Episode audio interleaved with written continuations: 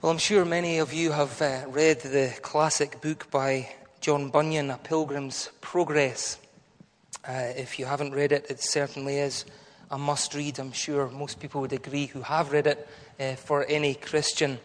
But if you haven't read it, it's basically the story of the uh, fictitious character Christian and his pilgrimage, his journey through life towards the celestial city towards the kingdom of God. And probably the central uh, or most helpful thing about this book is really the fact that Bunyan very creatively illustrates for us the many temptations and the many trials and the many hardships that Christians will face in this lifetime. And I suppose what he's really doing throughout the book is he's helping us to understand how we can avoid the temptations and how, in the face of these hardships that will come in this life, how we might be best prepared to conduct ourselves in a way that is faithful and obedient to God.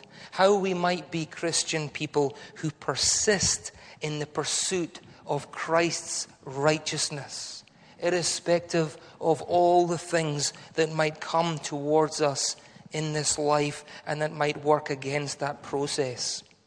And I mention that this evening because I think that is precisely at least one of the central things that Peter is doing throughout this, his first letter, and especially in this passage that we're looking at this evening. Why is he doing that? Well, the context here is that Peter's writing, at least in the immediate sense, he's writing to Christians who are scattered throughout the Roman world. The reason is that they're being persecuted and they're being marginalized on account of their faith in Christ.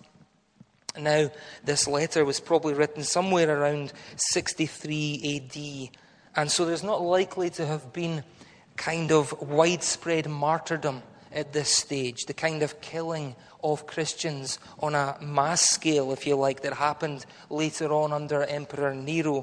But the point is, these are a people who are still suffering true hardship. They're living on the fringes of society. They're being ostracized. They're being ridiculed. They're being overlooked and slandered, sometimes even beaten. And all of that would be happening at the hands of the Roman Empire, society in general, their employers in some cases, and even members of their own family. And so, in the face of all of that, Peter, or I should say God through Peter, he's essentially doing two things. First of all, he wants to encourage Christians by reminding both them in the first century and us today of our privileged identity, the security of our status through faith in Christ. That's why in the previous passage he speaks of this inheritance that cannot perish, spoil, or fade. But then, secondly, in the face of that privileged identity, he's also wanting to challenge the Christians. And specifically, he's urging us to press on towards a life that is truly distinct, that is truly godly, irrespective of what that distinctiveness might cost us in this world. And so, if I could just try to summarize or, or sum up what Peter is effectively saying here in all of this, it'd be to say something like this. He's saying, Because you are a people who, on account of your faith in Christ, are living in a foreign and fallen world, be realistic that you will face opposition. You will face trials. You will face hardship you will face persecution. And he's saying, in the face of that hostility, the temptation will be to either shrink back and attempt to just blend in with the world so as to have an easier life in a sense, or to dumb down the message of the gospel so that it is less hard, so that it is less of an offense in the world. Or the other temptation will be to bite back when we are bitten by the world, therefore repaying evil with evil, which he goes on to say we mustn't do later on, or to even cut ourselves off completely and so ostracize ourselves and become like a little kind of holy ghetto that actually has no impact in the world. that is totally out of touch with the world. And so, in the face of those temptations, Peter is effectively saying to us throughout this letter don't do either of those things. But instead, remember your privileged new identity in Christ. In the face of that, make it your purpose to live distinctly and conduct yourself in a manner worthy of the gospel. Why? Because it is this attractive community of godliness and true grace that will be a light to the world. And it is by pursuing this kind of life that we will be included amongst the number of whom he speaks later on in chapter 5 and verse 4, where he says, when, when he says, When the chief shepherd appears, you will receive the crown of glory that will never fade away. The question is, how will we do this? How will we pursue this distinct life of Christian conduct? How will we be this city on a hill that cannot be hidden? A light to the world, a light in the dark places. Like Christian in a pilgrim's progress, although he was battered and sometimes even fell through the many trials of life, he was ultimately able to get back up and continue relentlessly to the celestial city. Well, let me just, this evening, what I want to do is highlight three things that Peter points us to very simply in this passage, and it's the three P's for ease of memory. The first P is the P privilege, the second is perspective, and the third is purity. Privilege, perspective, and purity. First of all, Peter tells us that we must remember our privileged context in Christ. And where we see this is in verses 10 through to 12. I'm not going to read it all again, but he's clearly here speaking about this salvation which he's just described in the previous verses. And to get to the crux of what Peter is saying here, I think it's good for us to refer back to something that Jesus himself said concerning John the Baptist in Matthew chapter 11, where Jesus said this he said, I tell you the truth. Among those born of woman, there has not risen anyone greater than John the Baptist. Yet, he who is least in the kingdom of heaven is greater than he. And of course, what Jesus was saying there in that instance was that in the context of God's redemptive plans throughout all of history, no prophet would have been seen as greater or more privileged than John the Baptist. Why? Because he was not only called and sent to foretell the coming Messiah, like all the other prophets, but he was given the most special privilege of actually heralding the arrival of the Messiah during the time of Christ's life here on earth. He had the privilege of actually knowing Christ in person, of actually ministering during the time of Jesus Christ. And so, why then, why would Jesus say that John the Baptist would be least in the kingdom? And of course, the answer is this that John might have been the greatest of the prophets as the last one to foretell the coming of Christ. But just like all the other prophets who went before him, John never lived to witness or to hear about the death and the resurrection of Christ. John never lived to witness or to hear about the coming of the Holy Spirit at Pentecost. John never lived to hear about or to witness the spread of the church out from Jerusalem. But you have, and the people who Peter was writing to in this letter had as well, because he was writing to them after all of these things had taken place. And so, what both Jesus was saying in relation to John and what Peter is saying here in verses 10 to 12 in regard to the prophets before him was effectively one and the same thing. That because you live at a time when all the evidence and all the historical reality of these things has actually taken place, we are therefore living at the most privileged time in all of salvation history. Why? Because we not only have the promise of these things to hope for, as if they might happen, we hope they happen, and we kind of believe they'll happen, but we have the historicity of these things testified to by eyewitness evidence. Over 500 people who actually saw the Lord after his resurrection. Now, why then would that be so important in the immediate context and for us when we face suffering today?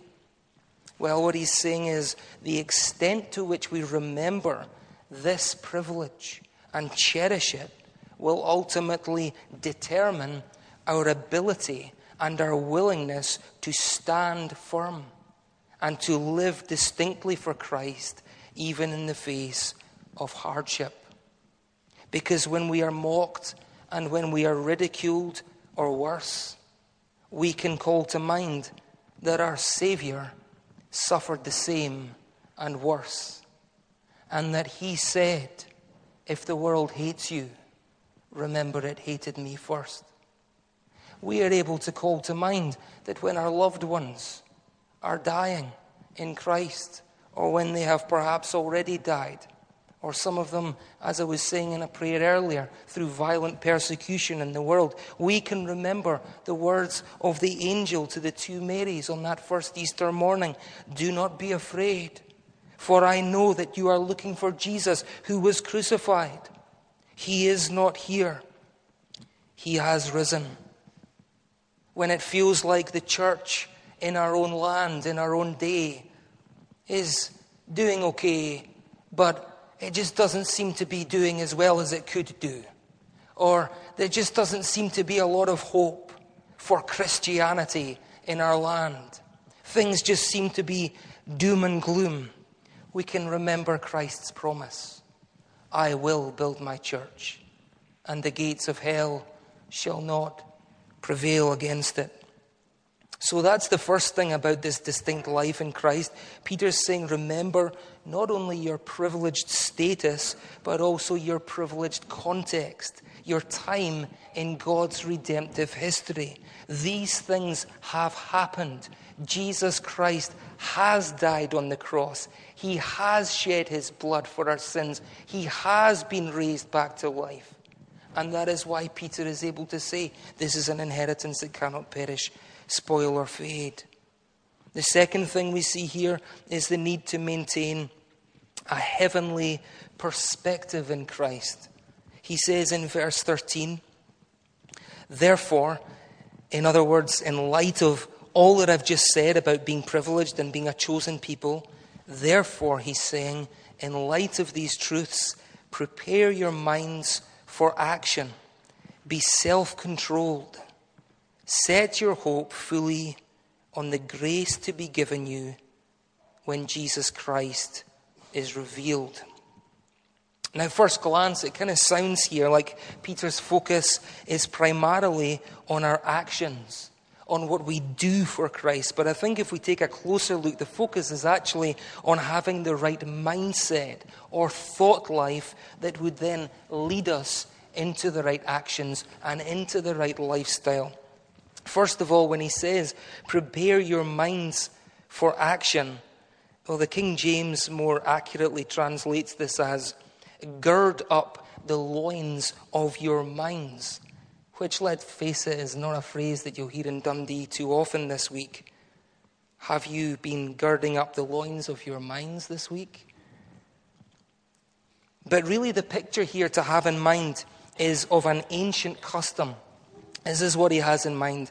Have in mind an ancient custom whereby men, whenever they were preparing to go somewhere urgently or to, to run somewhere or to do something that was strenuous, what they would do is they would, they would gather up their long robes, they would wrap them around their waist, and then they would tie them tightly so that they were ready and they were prepared to do whatever they needed to do quickly and without anything that would hinder them, without anything at all that would take them off to the side or distract them or slow them down.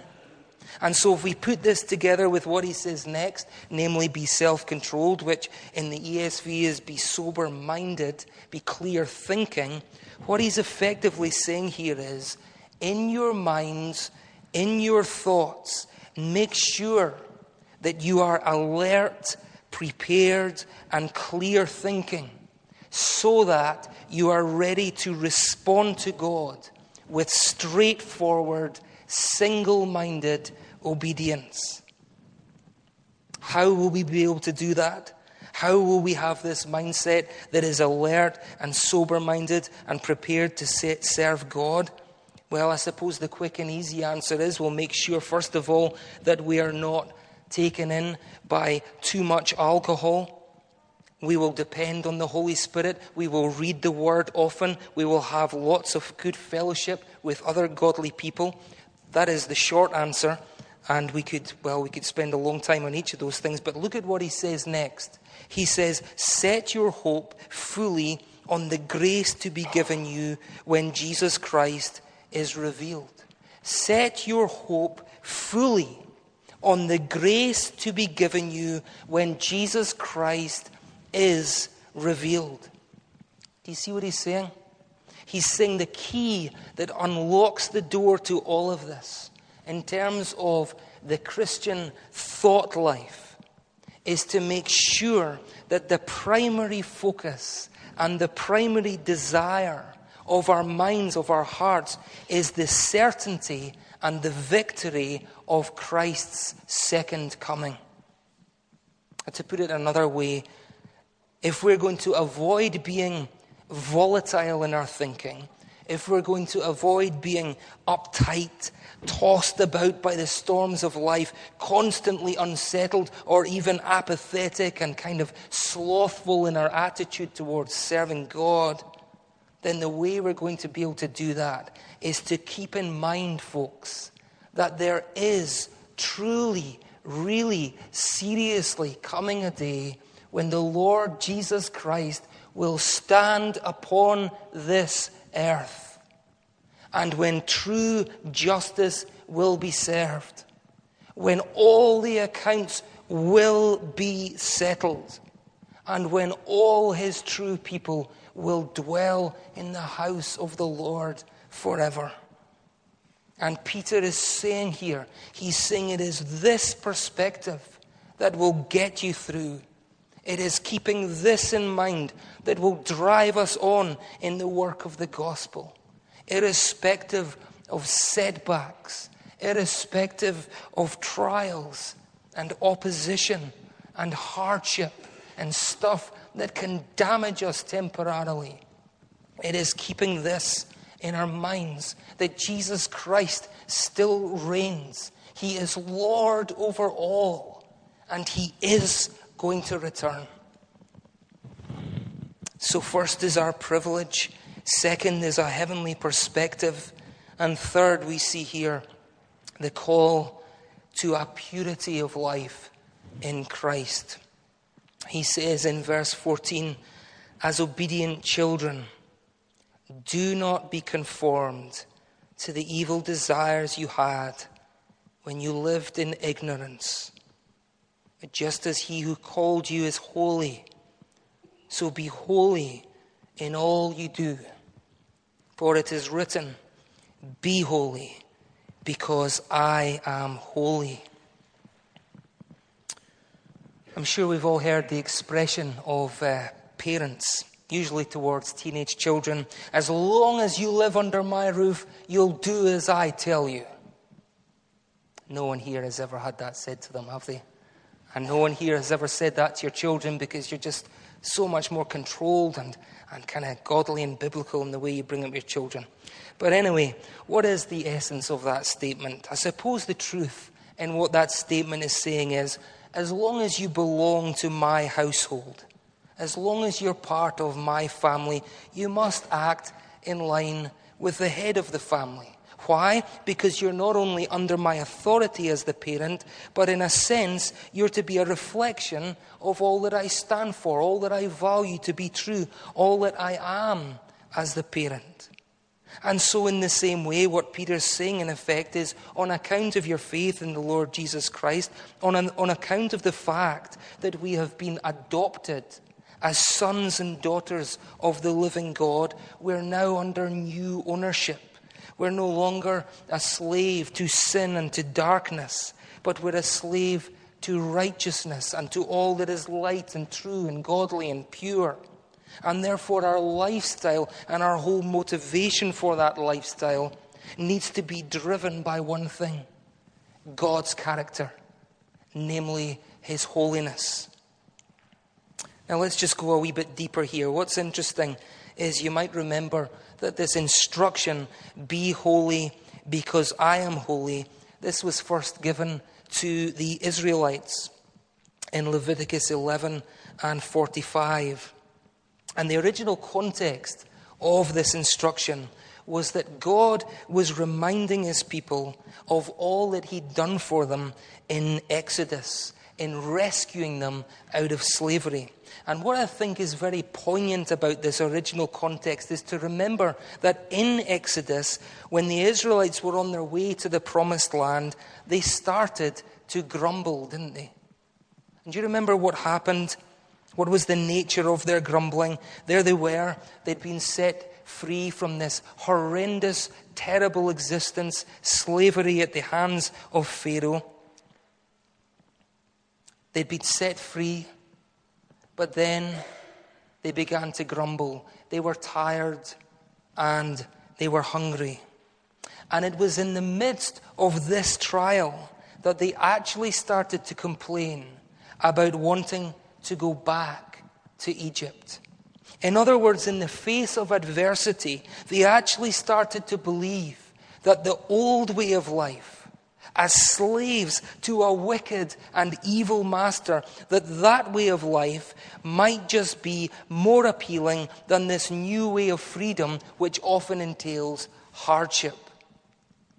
And so, in the same way, what Peter is saying to us here in this passage tonight, and what the Lord wants to impress upon our hearts, friends, is that as Christians who endure hardship, whether it's in the first century or 2012, there will at times be the same temptation to think that it might just be better to go back to some previous way of life to go, to go back to some previous fix or previous thing that gave you a temporary buzz. And in the face of that temptation, that let's face it, nobody here will be absolutely immune to this side of eternity. What Peter is saying is he's saying no. He says, do not conform to the evil desires you had when you lived in ignorance when you lived without the knowledge of a God who is holy, when you lived at a time in your life without a knowledge of all that this God has done on your behalf by sending Jesus to die on a cross for your sins. Very similar to the words of Paul in Romans 12, where he says, Therefore, I urge you, brothers, He's saying, therefore, I beseech you, therefore, I plead with you, brothers. That's the kind of language here. I wonder if we take this as seriously as the words are inferring. I urge you, I plead with you, brothers, in view of God's mercy, present your bodies as living sacrifices, holy and pleasing to God. This is your spiritual act of worship. And then what does he say? Do not conform any longer to the pattern of this world, but be transformed by the renewing of your mind. There it is again, our new perspective in Christ. And so, as we think about all of this, folks, in relation to our own lives, we do need to ask ourselves the question tonight in light of this text. Always aware, of course, that sanctification is a lifelong process, and that our whole life, if we are in Christ tonight, is covered by His perfect righteousness. We must never lose sight of that. We're saved by grace alone, on account of our faith in Jesus alone. His perfect life, whereby He lived totally, fully, constantly obedient to God's law, was lived on our behalf And when we place our trust in Him, He imputes to us His righteousness so that we don't become righteous all of a sudden, but we are covered, we are clothed in His perfect righteousness. And that is the gift of grace that is available to everybody here this evening, too. So we must bear that in mind, but at the same time, if this is true of our lives, then the challenge is which direction am I going in? Am I feeding the flesh or am I sowing to the Holy Spirit in my life? Am I feeding the flesh in terms of the things that I think about most often? Am I feeding the flesh in terms of the things that I read in stupid magazines? Am I feeding the flesh in terms of the music I listen to, in terms of the trash that I watch on the television, in terms of the desires of my heart, the things I fantasize about, the things I dream about, or am I sowing to the Holy Spirit?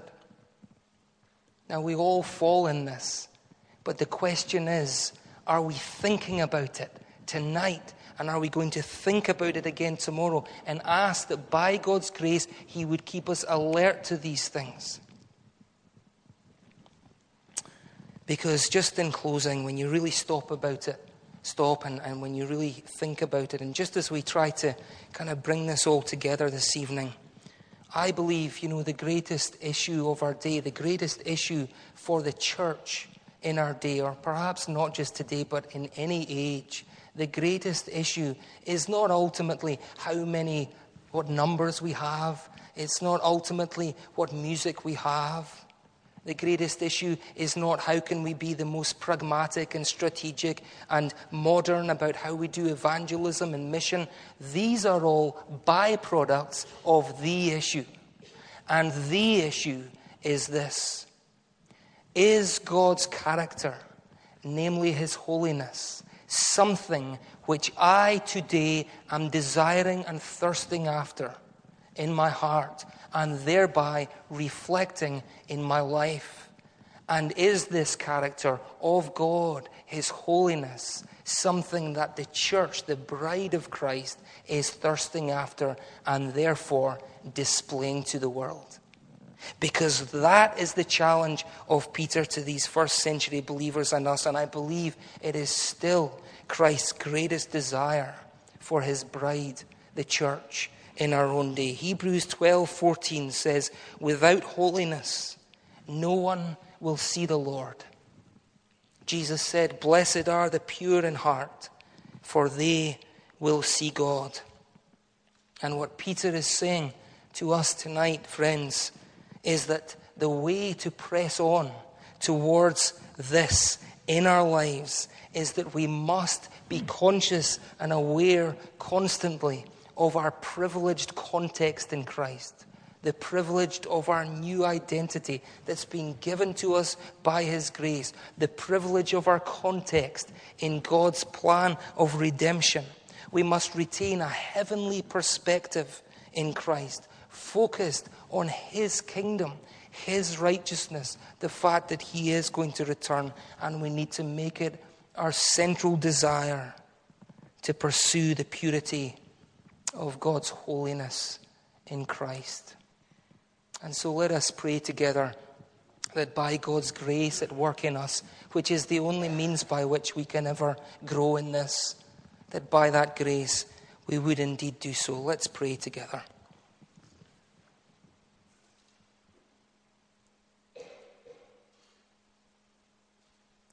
Holy, holy, holy is the Lord Almighty. Our Father, we just remember that moment when Isaiah came face to face with the true vision of who you really are and how he was utterly undone and how he cried out, Woe is me, I am a man of unclean lips and I live among a people of unclean lips. Father, we realize that that is our true state before you, and so much of this world acts as a kind of anesthetic that prevents us from seeing that. Help us to see that, our Father, not so that we would be driven to despair and despondency, but such that we might see the glory of all that Jesus Christ is and has done on our behalf. And Father, with this grace at work in our lives, which you are always pleased to give to us, we pray that we would be a people who pursue this righteousness of our Savior day by day. Father, we pray this prayer individually in our own lives, the things we think about, our desires, the things we speak about, the way that we speak, the things that we set our eyes upon. Grant us a newfound thirst and hunger, O God, for that holiness of your character to be reflected in our lives. And Father, we pray too for the body of Christ, the church. We pray for the church here in this place. Thank you, our Father, that there are so many true born again disciples of the Lord Jesus gathering Sunday by Sunday in this place in Peters. And our Father and many other churches in Dundee and throughout Scotland. We pray for the nation of Scotland. We pray, our God, that the church would rise up as a beacon of your light and your glory to the nation in these days. Father, we pray that there would be a clarity to the sweet sound of your gospel resounding out over all those who are lost and those who would seek to twist the word of all truth. Father, that you would be glorified, that your name would be hallowed and revered in our midst.